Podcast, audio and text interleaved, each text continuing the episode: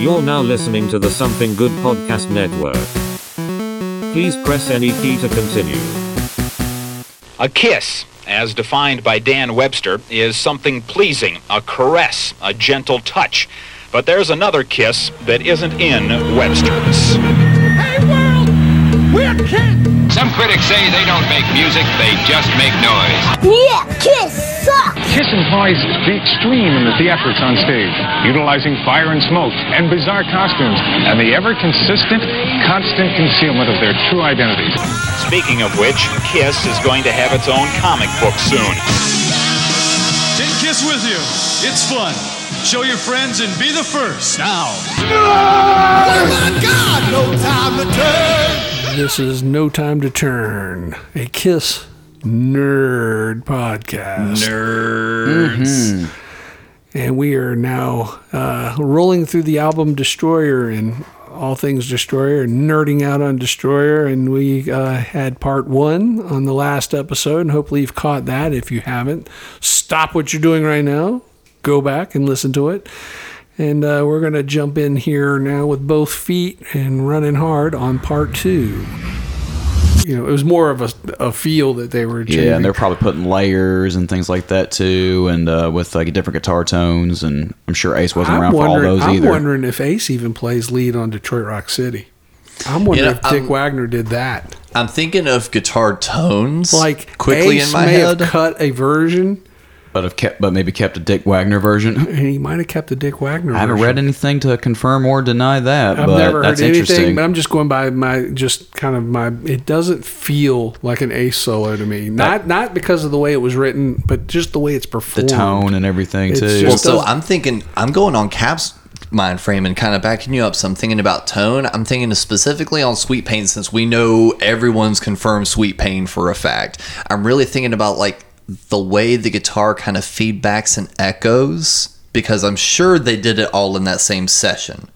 He had to. I'm Yeah, sure. well, Dick, I'm sure Dick didn't come back multiple days. he did it all in that one I'm afternoon. So it's going to be a very similar guitar tone on anything else he does. So I, a good accent point to think on is that ring out note when people are going sweet pain. That does sound very similar to the God of Thunder uh, lead solo notes. If you think about that roomy and Yeah. airiness, it does share very similar dynamics. And another spot that it does is King of the Nighttime World. Ooh. And I would wonder if because Kiss weren't the writers of that, if Bob had him come in to help get some of those segments down simply because, well, they didn't write it anyway. Let's just make it sound right. It's possible. That's why. That's what the Yeah, big question mark is, is. Exactly what did Dick Wagner do, and how much time did he spend on it? And it just seems like you know, given the time and the and the and the detail that they put into all this, and he's coming in and just kind of laying it on top like real quick. Mm-hmm. I don't know, but you know, Because you do hear that big room tone. I'm thinking of the uh, the harmonizing solo bits in King of the Nighttime World. The boom, boom, boom, boom, da da da da da da. where where where else is he on this album for sure? And you know, and like I said, is there places where maybe he just uh, mimicked something Ace might have done And just did it better. Mm-hmm. a little better? just like let's just Because as much as we love bit. Ace, unfortunately, even by his own account, this is around the time where he started getting a little bit more freedom and money. So the drugs and alcohol were a little bit more present. he was so, playing the uh, rock star part, like super hardcore in public th- Well, at this you time. know, the, the, the debate. We'll, we'll get to that. Yeah, yeah. So, shout it out loud. Uh, Yeah. is written on piano.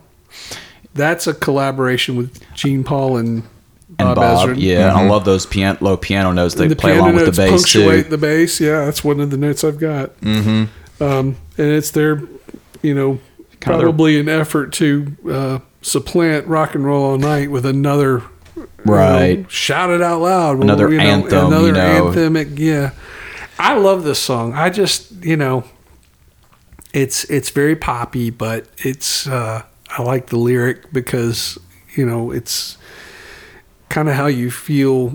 See, I think this is a thing that's lost. It's a generational thing where you know the parental approval of rock and roll was not very prevalent in the 70s. It was very it was very you know e- you know it was still a very much a. it- it- I'd agree with you know, that. where if it was v- you know just viciously hated in the 50s by the 70s it was just you know Yeah, and, and, there's it's that like great line don't let them tell you that there's too much noise they're too old to, To really, really understand, understand. you know It's such a great you don't line. they don't even say your parents they just say don't They. let them then it's like who well your parents obviously mm-hmm. you know and it's just you know i could remember i don't know how old i was but my brother's four years older than i am and he went to a party and i'm like where are you going he's like i'm going to a party whose birthday is it? you know, because I was like, you had a party. That's what a party was. Birthday. no, man, you stupid. It's a party. Just a party. you mean they just have parties for no reason? You know. Well, no, this I mean- stuff didn't click in my brain when I was like, you know, seven or whatever. I mean, you're right. It is a total generational thing because you got a song like this for the 70s and then 80s, Fight for Your Right to Party. It's like Yeah. that song is totally lost on a generation yeah. You now. never get anyone to write anything like that today because it wouldn't No. make any sense. no, because young kids would call it dad rock these days. No, we're Well, not getting you know, into all that. well, it is what it is, No, but- but, one of the few uh, Kiss tracks where it's a duet with Paul and Gene. Yeah, I like that. There's that kind of. It's not really a call and response. It's just a shared lead. Mm-hmm. Shared lead, yeah. yeah. And I remember the first time hearing this with really good headphones or really good speakers and hearing that piano bit and it catching me off guard. Because, Mm. Yeah. of course, when you're a kid, you don't either fully pay attention or you have the shitty boom box you have to listen to on everything.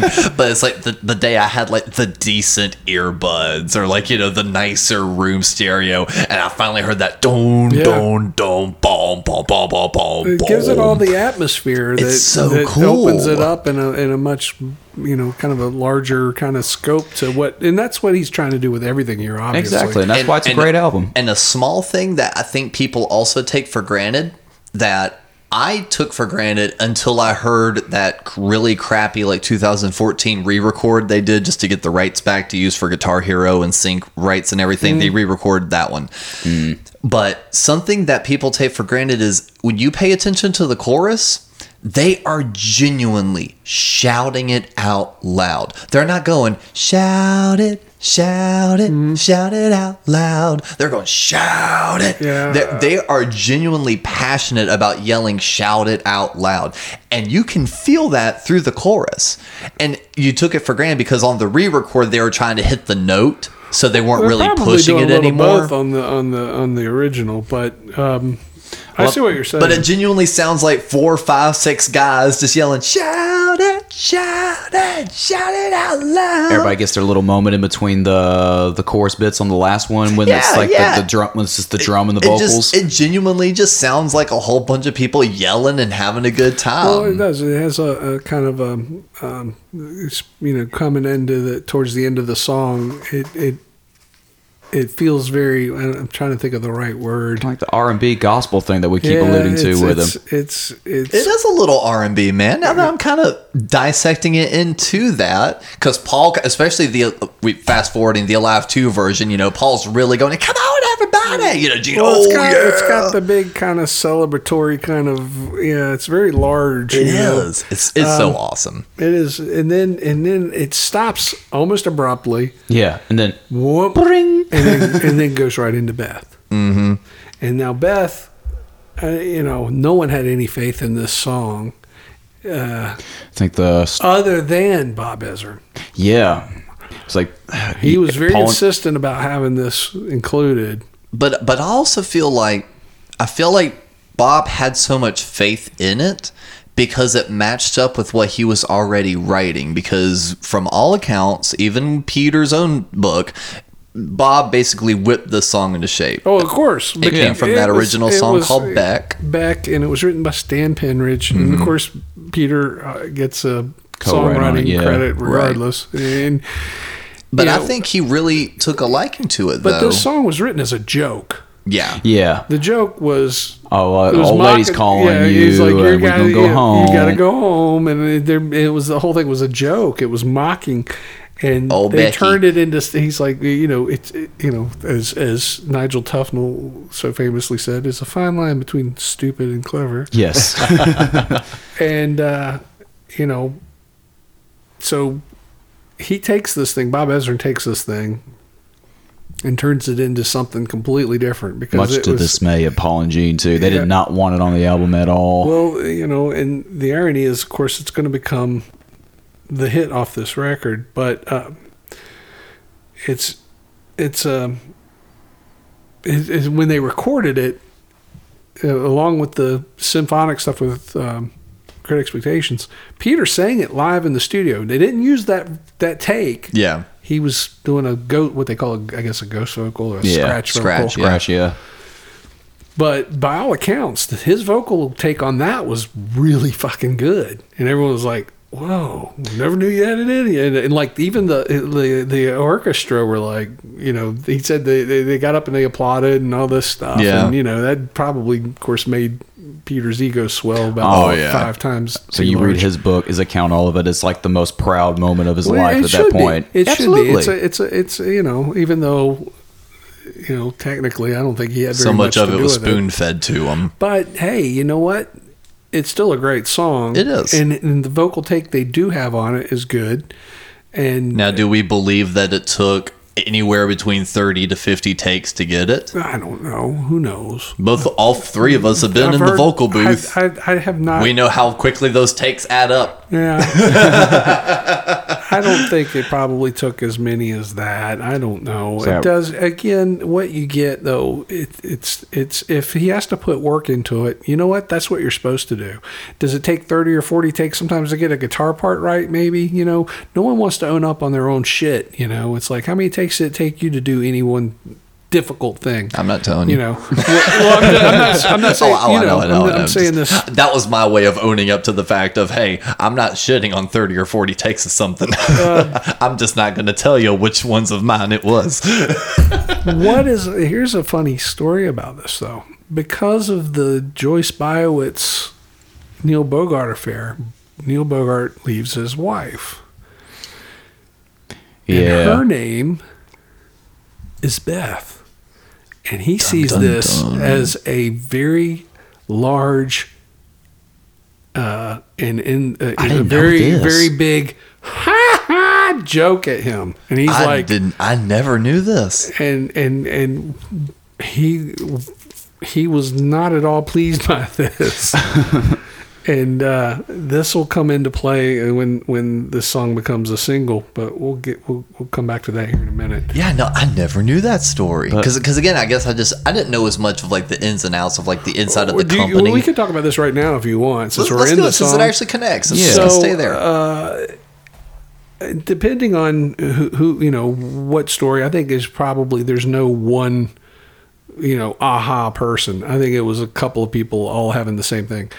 So Beth is the flip side. The first single off of Destroyer is Detroit Rock City, Right. and uh, by rights, it makes sense. Where are you going to try to break this single at? Detroit. Yeah. What's the biggest radio station in Detroit? Well, the biggest radio station in Detroit isn't in Detroit. It's across the river in Windsor, Ontario, Canada. If you've ever been to Detroit, literally, it's literally across the river. Just a bridge. yeah. I mean, I was just up there recently when my daughter was like, "Wait, you mean that's Canada there?" you know. wow, Yeah, so I would have yeah. had the exact same response. Yeah, that's Canada.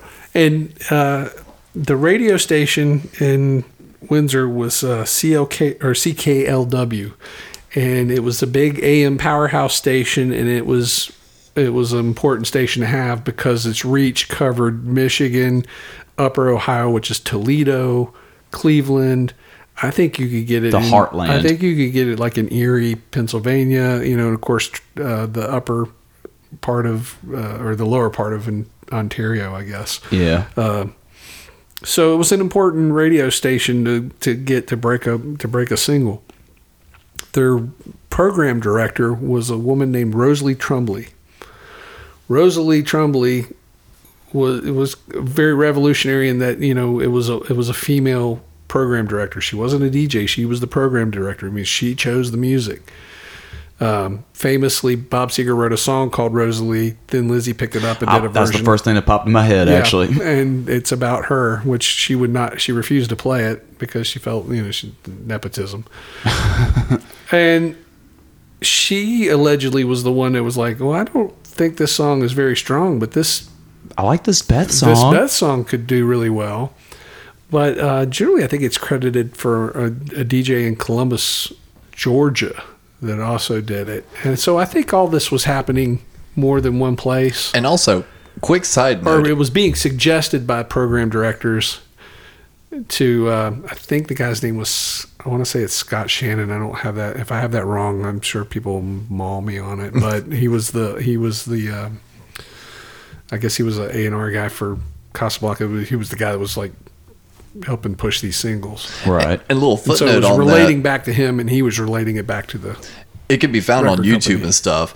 If you listen to that single edit of Detroit Rock City, no wonder they flipped it over. That is a really bad cut job on that song. So it's like they, they did not give this like that single justice. It did not sound good uh, Well, they- cut down you know, like that. They have to have it into a, a format, you know, that's going to fit AM. Again, you got to remember the AM was king even at this point. FM was growing, but you know, top forty radio was still the domain of AM radio, and um, Still had to have two and a half minutes to three. yeah, or, was that yeah, Yeah, but and a when you when you check out that seven inch that they were sending out to stations, that cut of Detroit Rock City is not well, good. it doesn't do well until they flip, you know, and then i again they're trying. It, when he relays back to Neil Bogart, it's like, hey, you know, I think the B side might really do well here, Beth.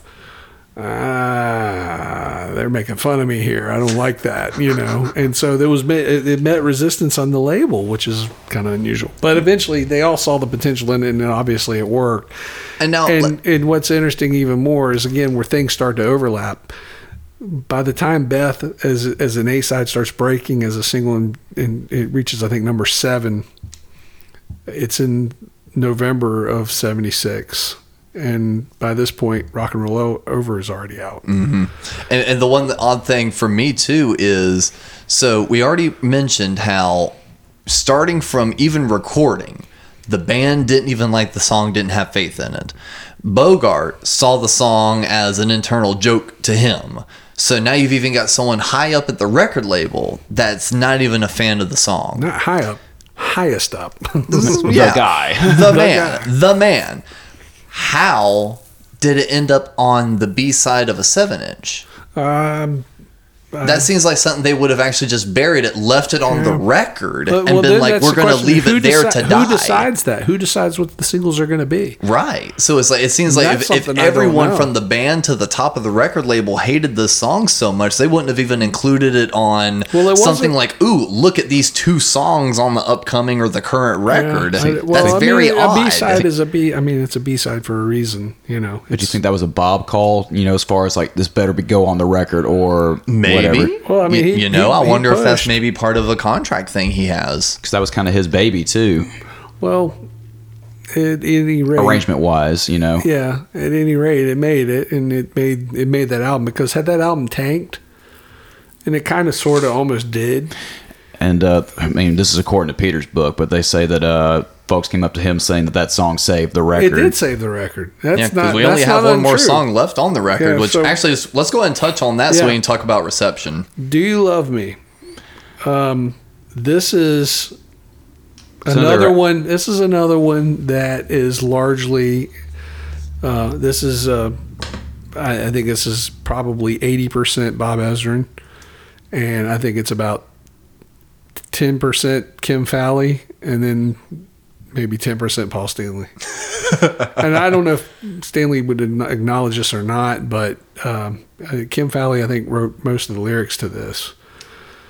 Um, Yeah, I was picturing that in the King of the Nighttime World lyrics and their kind of arrangements and things like that too. but I mean, you know, and I think Paul just kind of did a rewrite of the lyric. Does that make sense? Yeah. It does, yeah. And and I think musically, I think this is probably 100 percent all Bob Ezrin. I, I can't say that definitively. Those, those harmony guitars But and things he- like that, and he- which he- you didn't hear on the first three records, really. Well, yeah, there's just, I mean, just the way it, the whole arrangement of the song. Ba, ba, ba, yeah, all that ba, coming in. ba, Yeah, ba. You never heard that on Kiss stuff before. heard stuff like that, you know. And then never mind the production value, which of course you know, he has the tubular bells at the end. Yeah. which is great. Chiming, the big chiming note, bells. I love that AM blow horn or air horns, uh, megaf- megaphone thing. Thank you. Sound they put on Paul's vocals on the uh, uh, the black sunglasses Yeah. makes you I look just too. like a queen. mean, all of it. it- I love this song. I think I, I love the the studio version.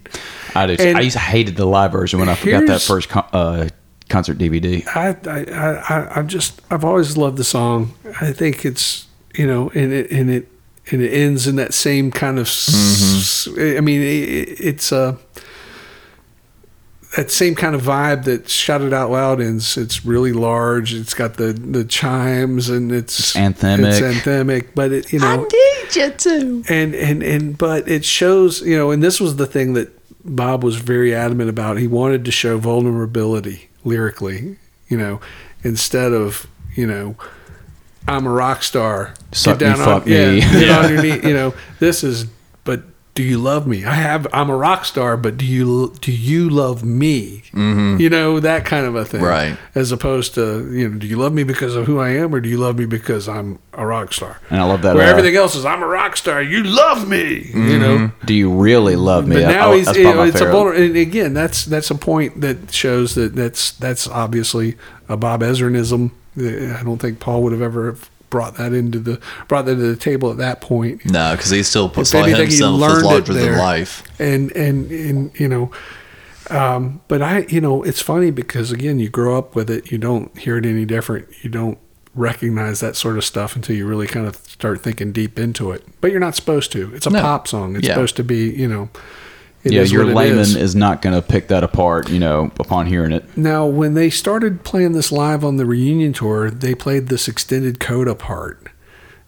Do y'all, do Yeah, y'all know the what I'm talking about? Boom, boom. Apparently, Yeah, I don't know if this is true. I've read somewhere, and I, I can't remember where, and it isn't in any of the information that I cited, you know, any of these books that I've been examining and stuff. But apparently, that part was recorded, is what I've heard. I don't know. Yeah.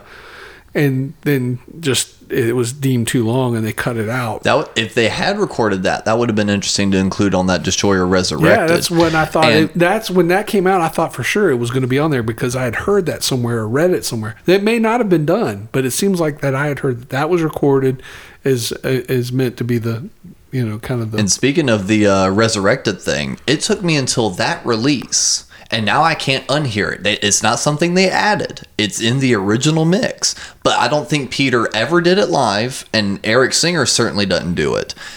There is an extra ghost kick in that beat. We typically hear it as boom, ba, boom, boom, ba, uh-huh. boom, ba, boom, boom, ba.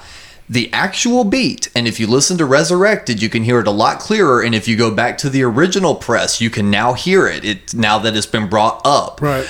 It, the beat is actually boom, ba, boom, boom, ba, boom, boom, ba, boom, boom, ba, oh, yeah. boom, boom. He adds an extra kick beat Right, to it, right. and he doesn't use it live. He and Singer definitely may- didn't that- do it. Well, you think maybe that was maybe that was doctored into in the recording?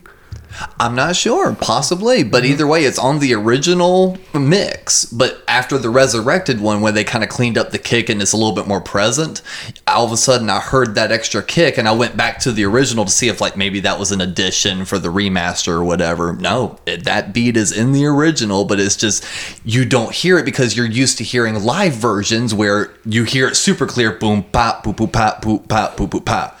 So yeah, it, that that was my one little odd thing that I heard finally in the mix is there's an extra little kick in there. That's interesting. I never noticed that. I gotta go back and listen to I that. do too. Normally, I, we can make this a subject later on in the episode about how we feel about the resurrected. Uh, Well, let's actually let's talk on that real quick since we're at the tail end right, of yeah. this now. I, thumbs up or down? What do y'all think? Honestly, because it has not replaced the original, Mm-hmm. thumbs up.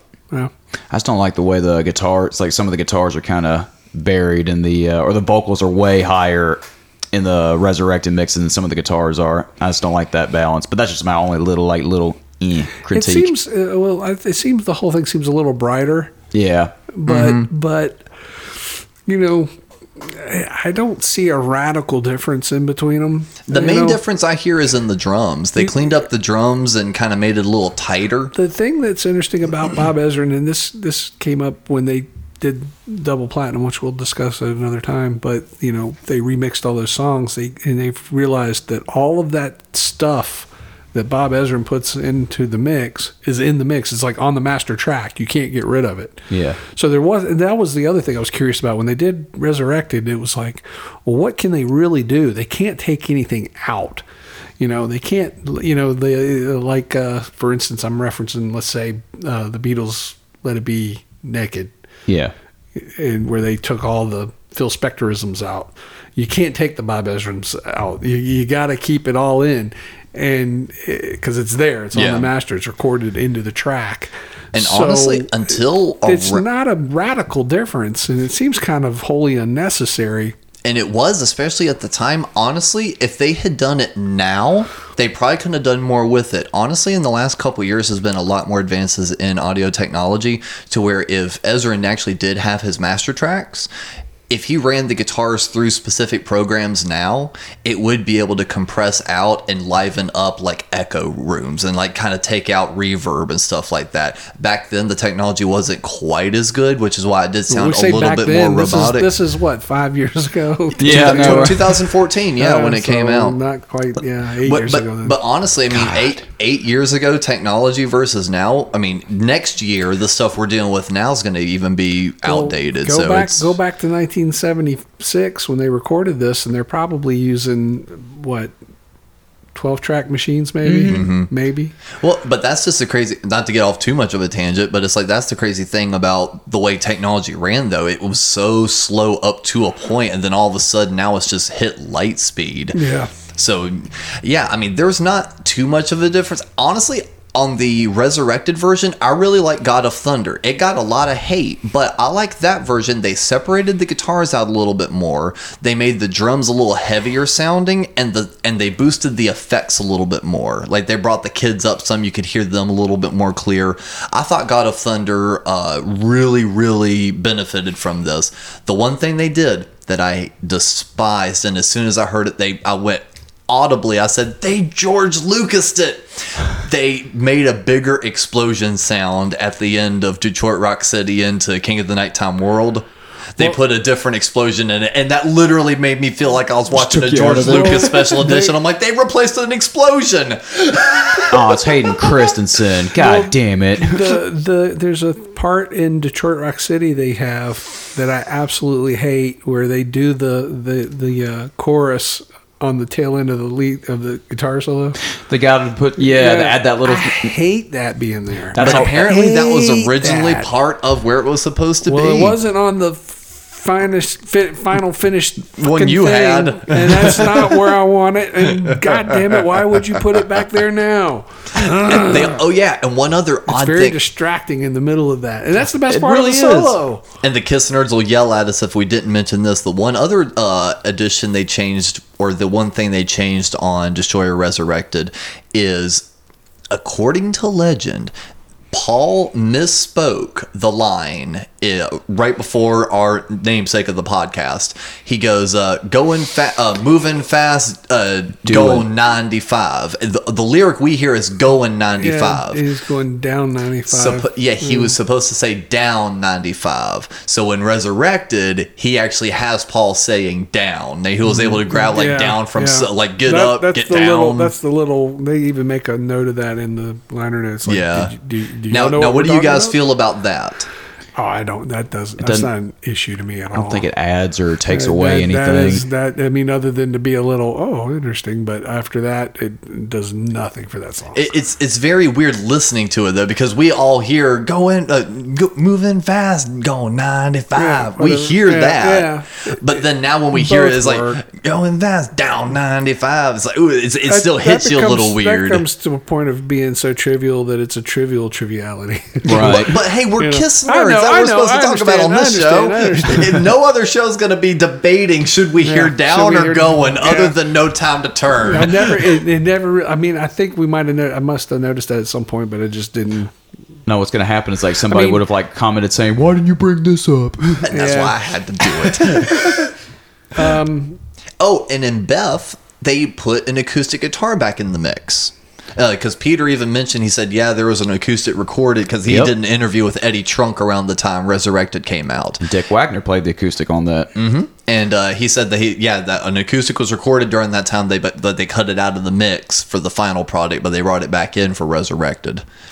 Well, the other thing that I noticed is uh, on the news report at the front of Detroit Rock City, you talk Mhm. about these little trivialities. Yeah. He talks about the kid uh, got killed on Grand Avenue. Well, there's Mhm. it's not Grand Avenue; it's Grand River Avenue in Detroit. Ah, see, I, this, this is the reason people tune in. Trust me, is the reason I do the show. I love it.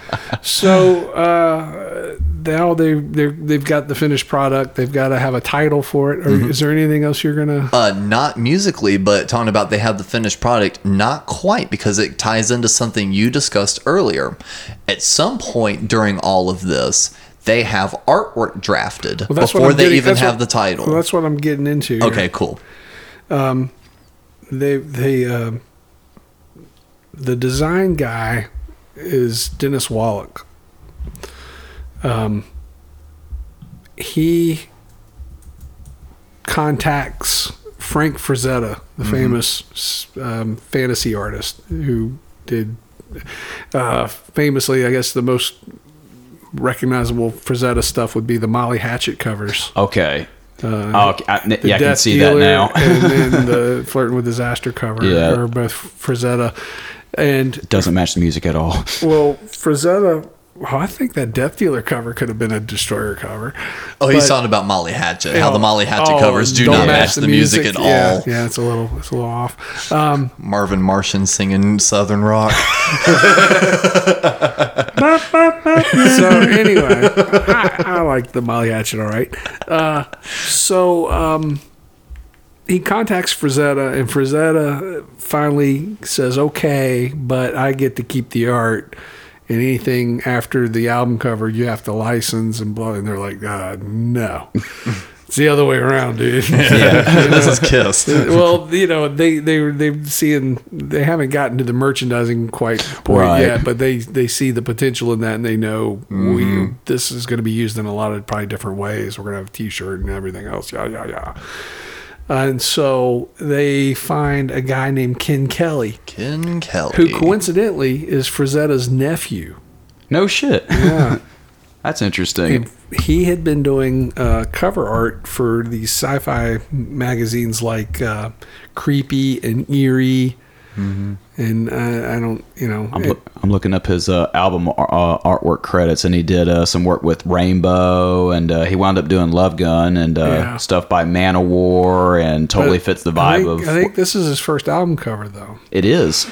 and um, the way I understand the story is that um,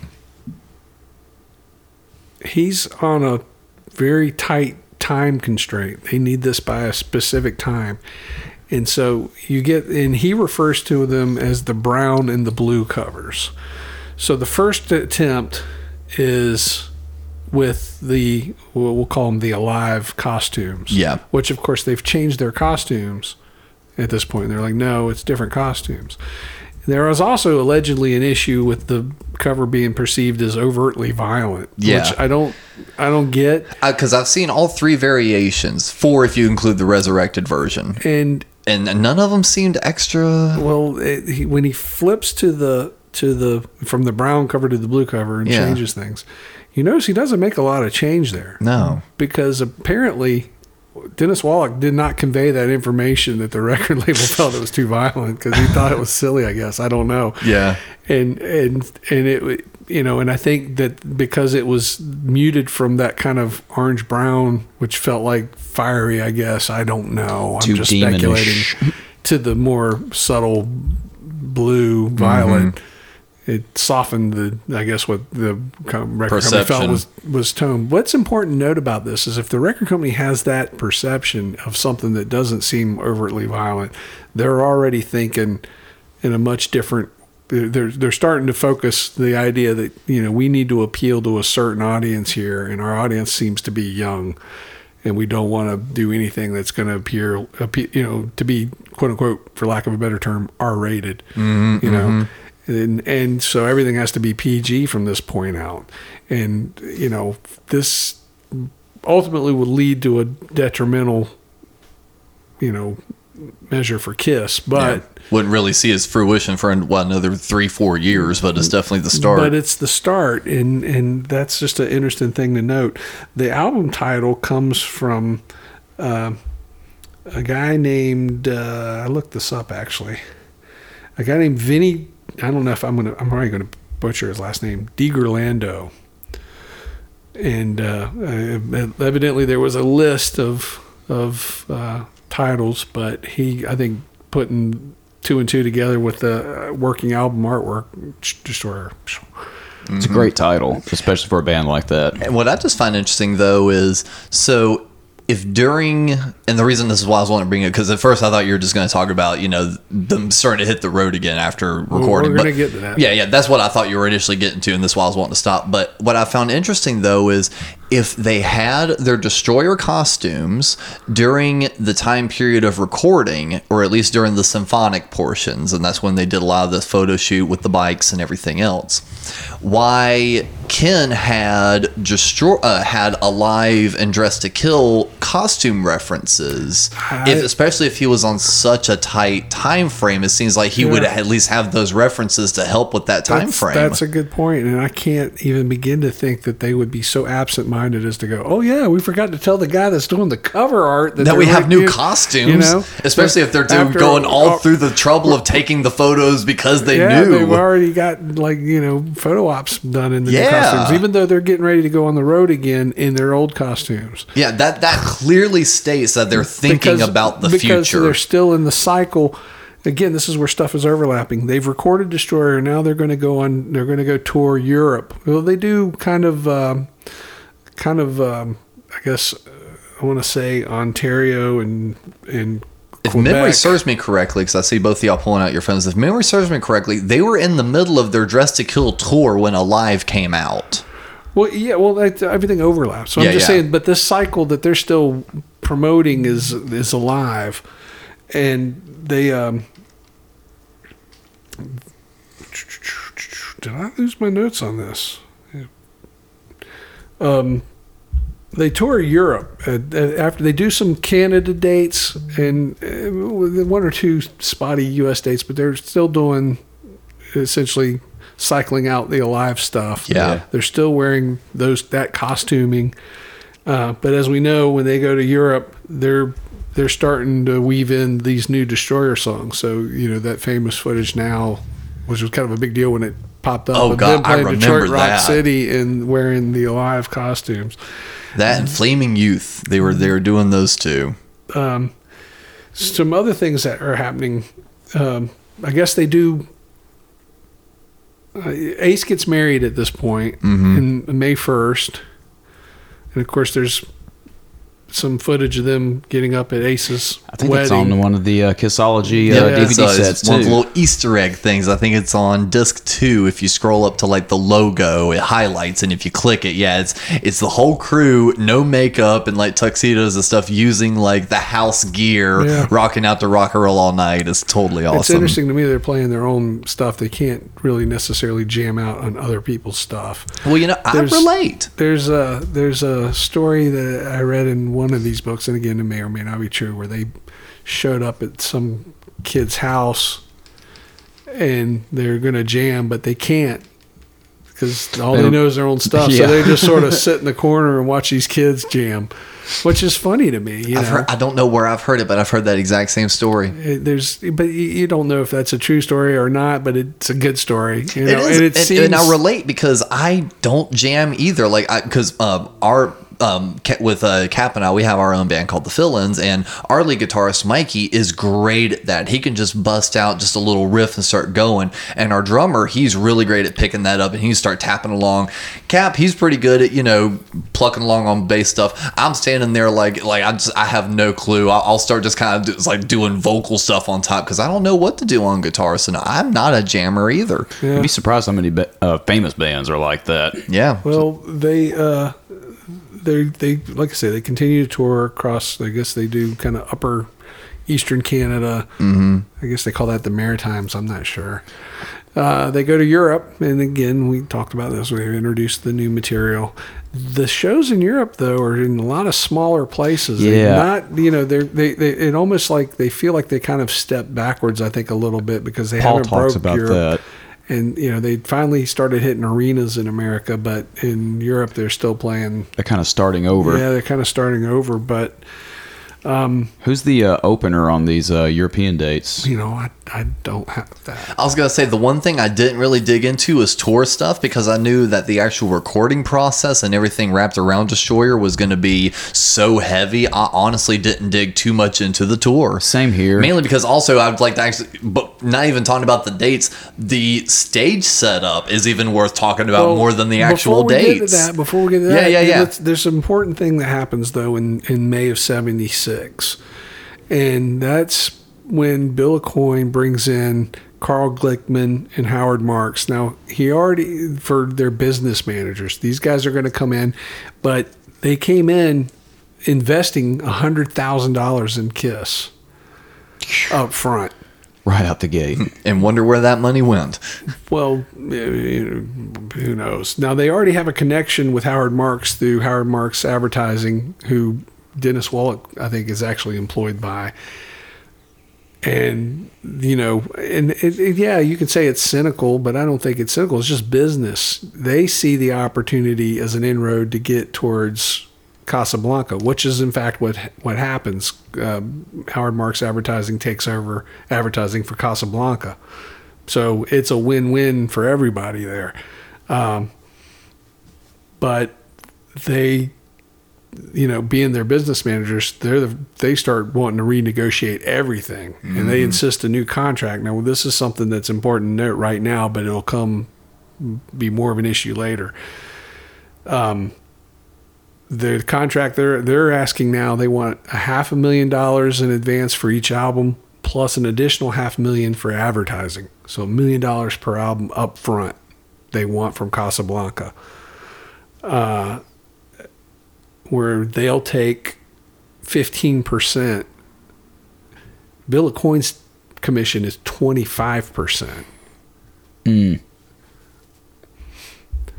and there's an interesting clause in this new contract that they work out Is this the uh, Neil Bogart one? What? Uh, the one I'm thinking of uh, was where uh, if uh, Neil Bogart's not uh, part of the deal, then Kiss, uh, anything that the members of Kiss uh, get involved with, uh, it doesn't matter in so many words. Uh, maybe that might be in there, but the the thing that's interesting to me is there's a proviso in this contract that allows for four individual solo albums. I was going to bring that up, but I didn't oh. want you to immediately frown at me and be like, "No, no, that showed up later." I No, was was going to bring that up. 76. That, okay, yes, I ran. You, you've now hit a thing with me. I thought it was just legend, but you've now got confirmation. That threw me for a loop when I saw that. That they were already.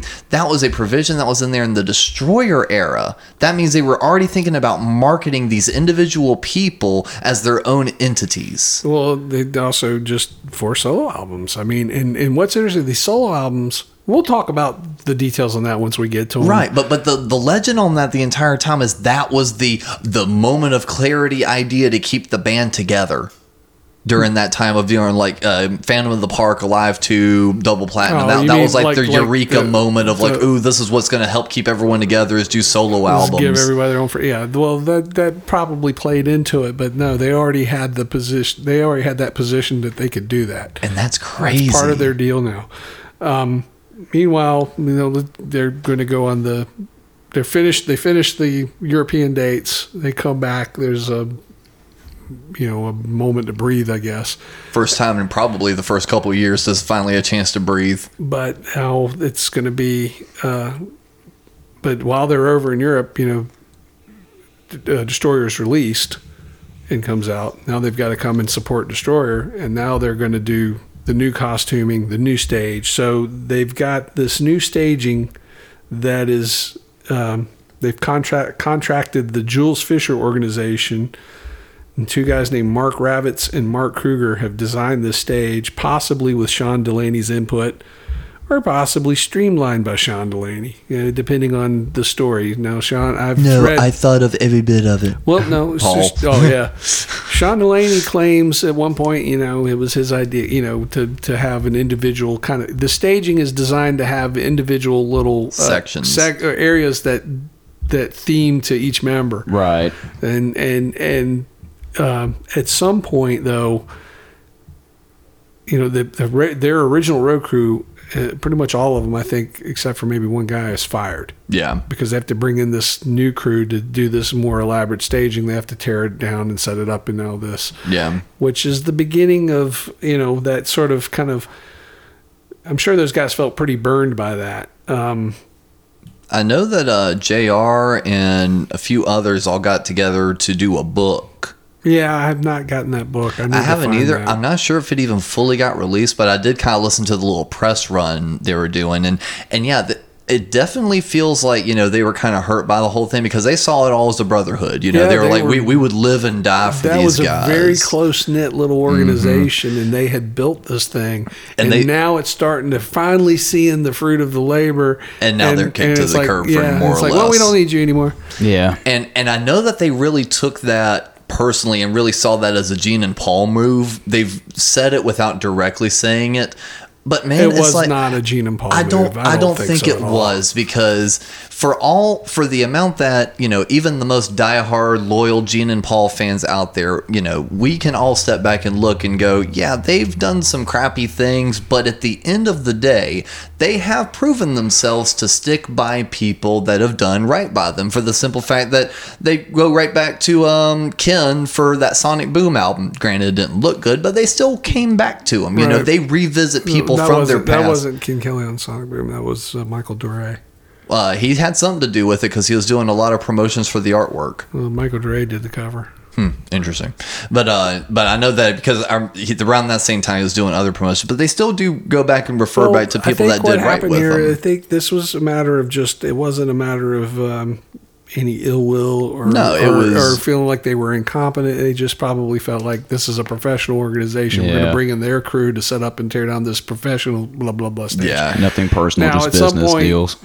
Sean Delaney claims they came in one time and this might have had something to do with the crew being fired. They were griping a lot about this staging. I don't know what the story is here. You Yeah. know, Sean Delaney has got different stories depending on. It seemed like how his mood was on any given day. Interesting. Um, but at any rate, we know the original road crew gets cycled out here. And talking about, you know, complaining about the staging, I mean, let's kind of draw a little bit of a comparison. Even though that stage didn't last for very long, they kind of went from a whole stack of phony cabs, a candelabra, and a light up logo to all of a sudden, like you said, four, well, three kind of individual sections, a brand new drum, drum riser.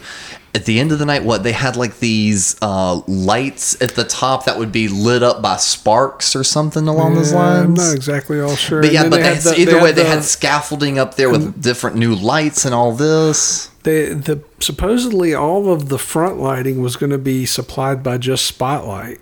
Okay. and all the backlighting they had the towers Yep, they yep. look like power towers Yeah, that's the- what I'm with kind of referring- trees and then they had the um, they had Lightning the lightning bolt. bolt. things that kind of flashed they were they were colored red white and blue to Mm-hmm. coincide with the bicentennial because 1976 was Yep. the bicentennial year um, and of course you know Peter had the uh, the cats on either side Mm-hmm. and and um, It's like uh, Egyptian cat statues. so he, I mean, it was all themed, and and then they- they had the first variation of the staircases on either side of the drum riser. So I mean, they, it basically went from you know a, a super high class version of what any three of us would you know carry along, you know, if we felt like being you know big money on stage, to all of a sudden, you know. Alice Cooper show on steroids. So yeah, I can imagine how these rough and tumble, you know, getting it done guys are all of a sudden bitching. They're like, there's like four times the amount of crap to put up every night At now. some point, there's a story, and again, I don't know that this is true, where they kind of came in and just started tearing down stuff off the stage. When we're not, we don't need this, we don't need this. This has got to go. This has got to go. This got to go. Because supposedly there was a big tree that was supposed to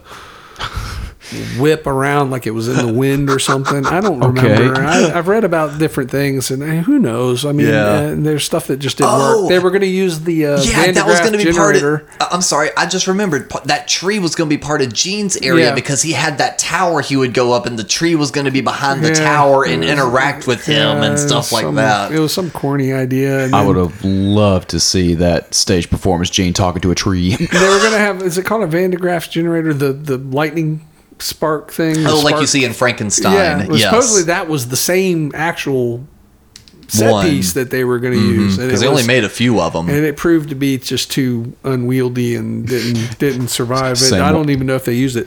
This tour opens in Norfolk, Virginia, at the Scope Arena, which is a cool building. I don't know if y'all have ever seen that I building. haven't actually. And uh, the opening band is Bob Seger. yeah. And so- it's interesting to me because, like, to this point, Bob Seger and Kiss have been perennial openers, kind of running, and now Kiss has kind of lunged ahead to be the headliner. And now, obviously, we know Bob Seger's about to eclipse them.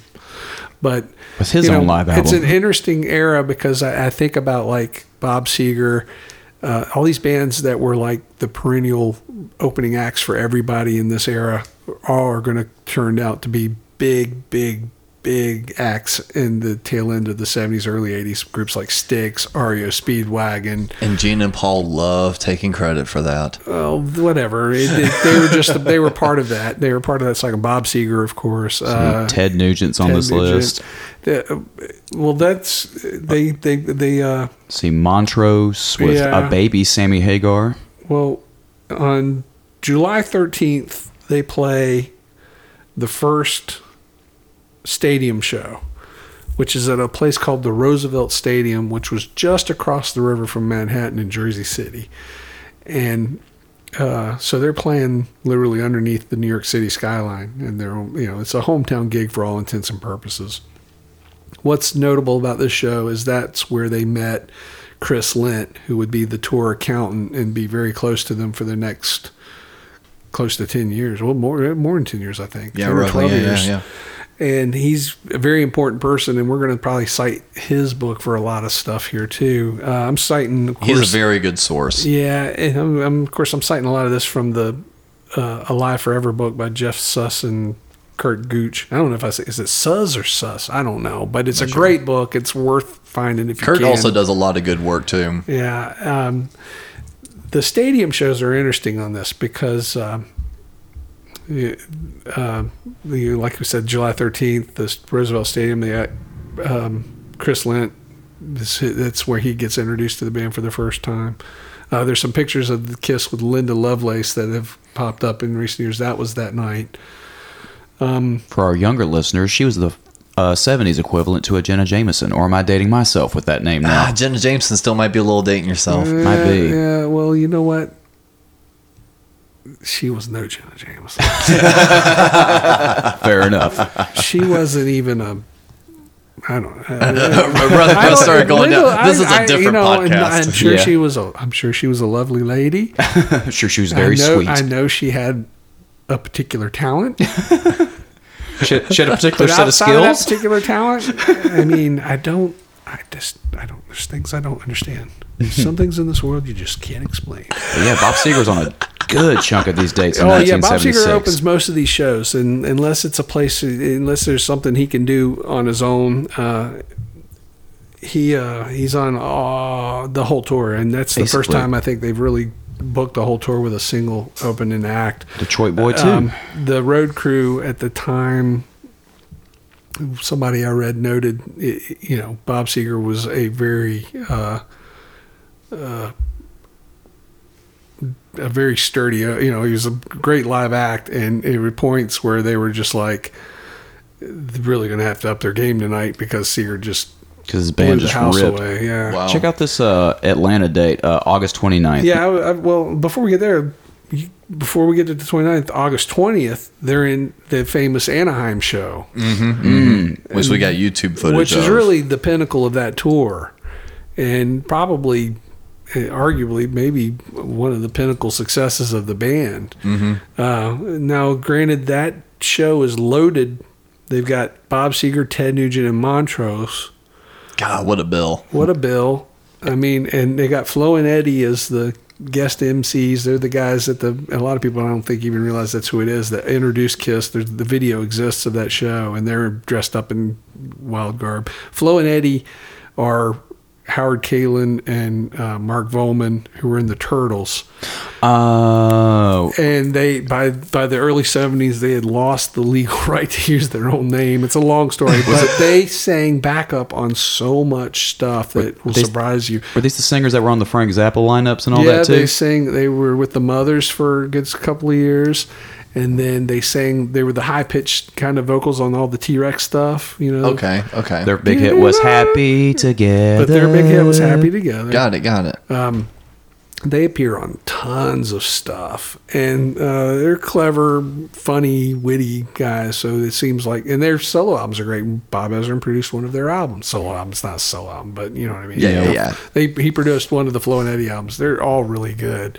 Um, so. Uh, but you go. Let's go on to the. I mean, I, I don't know. Is there anything noteworthy of Anaheim other than the event happened? And it No. is caught on video. No, Yeah. um, I I think. Uh, well, how much more uh, tour info do you have? That's fine. I don't want to step on toes of stuff that you may have. No, I'm just I'm going I'm I'm kind of highlighting these stadium dates because I think it's interesting that they're already hitting some stadiums and some of them are successes and some of them are not but the ones that are they're loaded shows so Yeah. I mean Kiss is headlining but I could see how this might be perceived as a a bigger event than just Kiss Yeah. you, you know but it it benefits Kiss to be the band they're the, the you know they're the headliner so mm-hmm.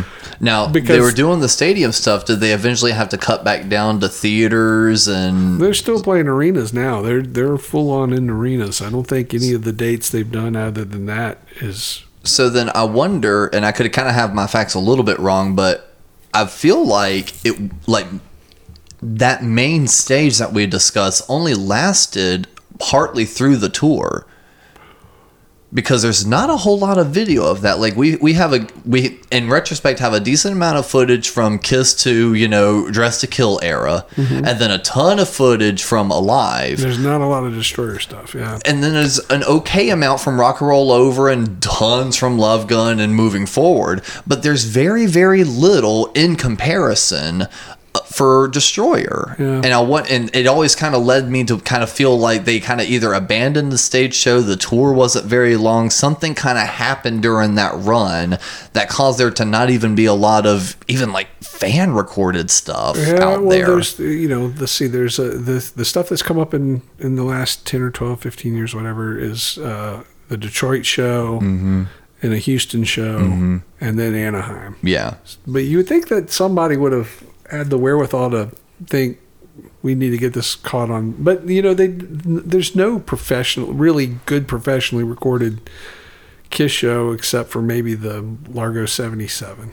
Well, All Cobo, the rest- all the rest- really done It's well. done pretty well, but most of these are from live feeds in, Mm-hmm. in, in in the arena. These are the reason why these exist is because of uh, like with the Houston. You see a lot of bootlegs from the Houston Summit and a lot from Cobo because they had in-house video feeds, so that tape exists. Winterland had its own in in in in-house video. So Mm-hmm. But that's why also- you see a lot more of that. And then later on, the Capitol Center in Largo, Maryland, had in-house video, and that's where the Largo video comes from. Yeah, But- and I guess just kind of putting everything in comparison because you know perspe- uh, perspective is everything.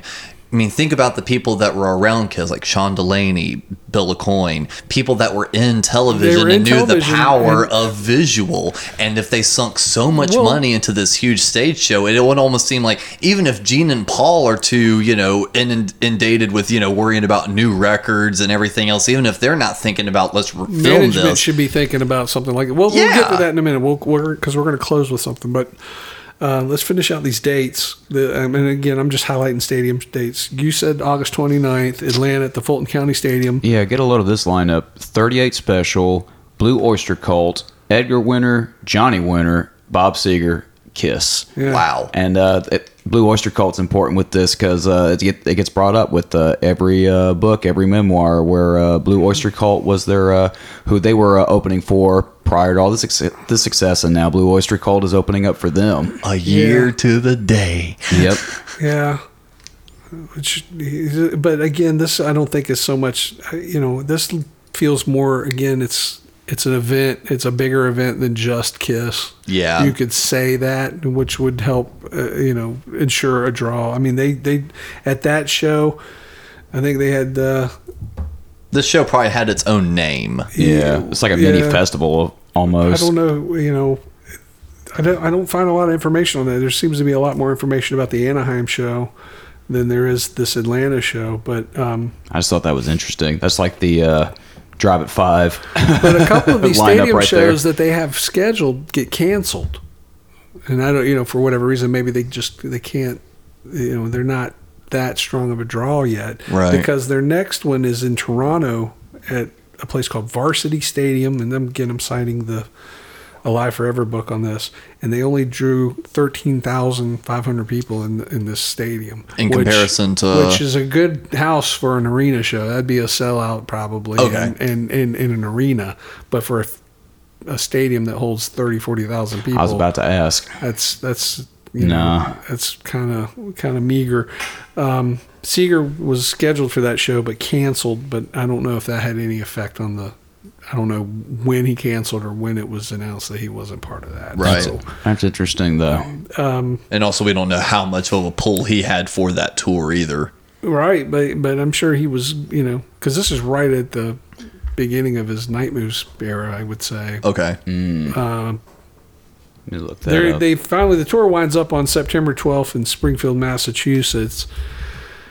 Um, somebody else might need to look this up. To your ends, and this is I think is the is a good hard cap in for the Destroyer era. Is then they go and they film the Paul Lynde Halloween special. And, I don't I don't have a I don't have a date for that.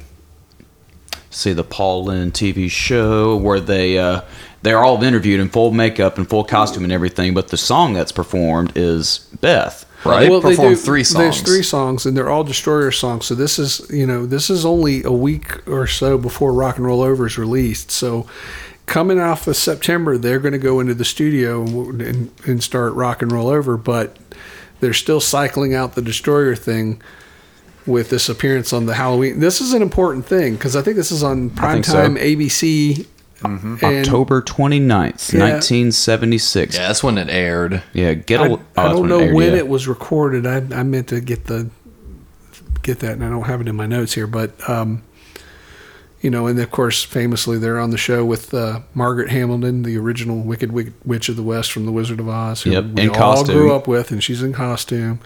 Uh, Witchy Poo, who had been the character off of uh, H.R. Pufnstuf, which was the flagship Sid and Marty Krofft thing, which in the 70s there was a, a glut of Sid, Sid and Marty Krofft shows, these kind of weird children shows, the most popular of which was Land of the Lost. Um, so, you know, again, we're on a show that's kind of a kid friendly show. We got Tim Conway and Betty White on this lineup too. Yeah, and so uh, and and Roz Kelly, who was on uh, Happy Days as a character called Pinky Cus- Tuscadero, and they introduced a character as Pinky's little sister, Leather Tuscadero, who was played by Suzi Quatro. Suzi Quatro. Um, but I think it's interesting to note that this Halloween special, again, it's very kid friendly, but it's the first, I think, their first primetime major media exposure, and I think you know it's it's it's Kinda- Would promoting ABC Destroyer. in concert not be? No, that's mid, that's like late night. That came on at like probably like twelve o'clock, twelve thirty, one a.m. Something Okay, like that. okay. This is prime time. This Got it, is, got it. This is eight o'clock. You know, Is this when This the is- perception of Kiss as like the uh, the demonic Knights Well- and Satan ser- service kind of gets skewed? Well, they're trying to, but I think you know it fits a Halloween thing. And, Yeah. And and here's the interesting interesting thing to note is that Destroyer has not done well, and not to what they had hoped.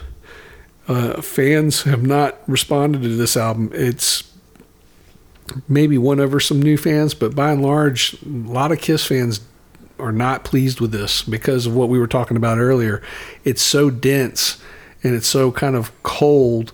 Has- it doesn't have that kind of raw, loose feeling that Kiss were known for. That raw excitement, you know. Has the ballad and it, it, it's yeah, you know, you it, Kiss Alive is you know that's what you think Kiss is, and now they've come in with this heavy concept kind of where you're not even sure what the concept even is. You know, it's just what is this? And so it's it seems very very left field for them at this point, and it has not done well. And it's only at this point when they start promoting Beth that things are going to start turning around for that record.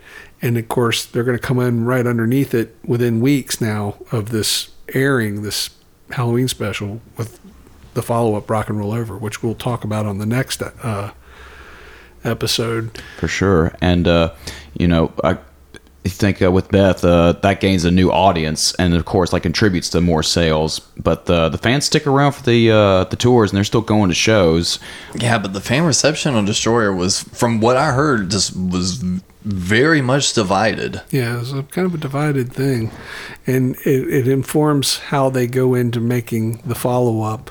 But we'll discuss that on the next episode. And uh, we got anything else to add here? I was I was looking up to, to see if I could film find filming dates for the Halloween special, but no, I couldn't find Yeah. any on there. I, I I saw it somewhere and I meant to write it down. I totally. Yeah, I'm only seeing the uh, the airing We- date that uh, that it- brought out, which was uh, October, 29th. Yeah. And that kind of capped off the whole destroyer run, and um, things are going to again things start kind of overlapping here because you know hence why I like to call this no time to turn and how where- how apt it is. Well, where does uh, this record kind of sit for you guys in the uh, the pantheon? Because we kind of usually we kind of wrap up talking about that. Well, uh, you know, I recognize that now history has shown it to be the definitive Kiss album. It is the one, and most people know this probably better than any other. Um, it's not my personal favorite. I like it. I think it's a great record. Yeah, You know, uh, I, I think everything that Bob Ezrin's putting into this is important to note for when we come and revisit his later work with the band. Um, you know, he was not trying to make, very consciously and very obviously, not trying to make a record that sounded like a live, like they did live. Yeah. He was trying to capture a, a feeling and a vibe and, a, and, you know, create drama and whatever else around it. You know, it was the same kind of approach that he took with um, Billion Dollar Babies with Alice Cooper. You know, it's Same everything. everything. camp. yeah, he's making. He's very consciously not.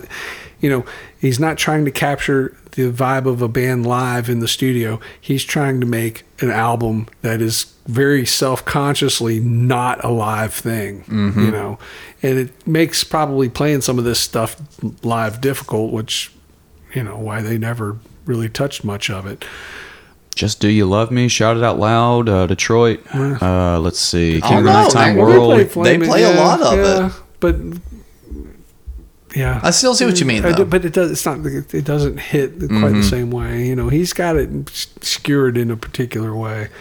And, But- and honestly, for me, where I, where I kind of stand with the record is, I, I kind of agree. Is it winds up being the definitive Kiss record. You see that you see that in the Dynasty album cover the most on T-shirts and stuff. Mm-hmm. Uh, it's it's probably the most recognizable image.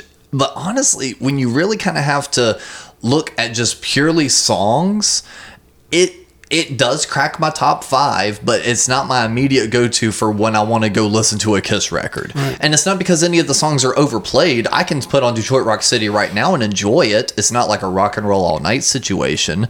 So I, I find myself enjoying the songs on there that don't get as much love, like King of the Nighttime World. Yeah. I'll listen to that one way faster. I'll listen to Flaming Youth really fast. So I find myself digging into those, and then occasionally even like the shouted out louds. But I w- I wouldn't say this is like my immediate go to. And it's almost kind of not necessarily unfortunate, but it, it kind of sucks that that wound up being the definitive record and not like a rock and roll over or a love gun. Something that, in my opinion, kind of showcases the band a little bit more. Yeah, it's not one of my favorites either, but I have a new appreciation for it, dissecting it and kind of picking apart, you know, the production lines up because I'm a big fan of, you know, producers in the 70s and just kind of, you know, picking those uh those information notes and things like that too. Because of that, I've got a uh, a new uh, uh love for it, but again, it's not one of my top 3 by any means.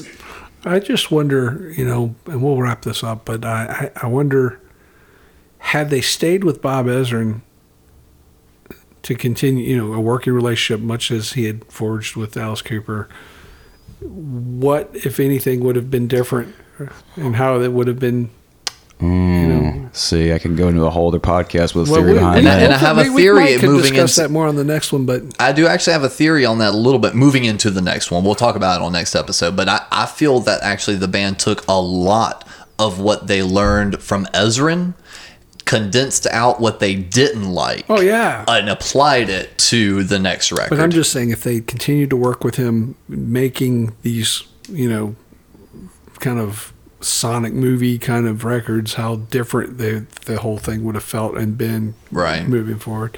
But you know, we can only speculate. Absolutely. And as we see, the things are just as fast as they've had to work, as hard as they've had to work for the previous three years now, two two and a half years, two years really. I mean, lightning it's, fast. it's so fast. Now, when success is starting to hit, they're going to have to work that much faster and harder, and, and, and we're going to see that things are going to kind of start really as fast as everything's been going. We're seeing this stuff starting to overlap as we go into the rock and roll over stuff. But that'll be the next episode, which we hope you will join us, and uh, hope you've enjoyed our talk as we've looked at Destroyer, and we'll uh, hopefully see you all again when we rock and roll over. I love it.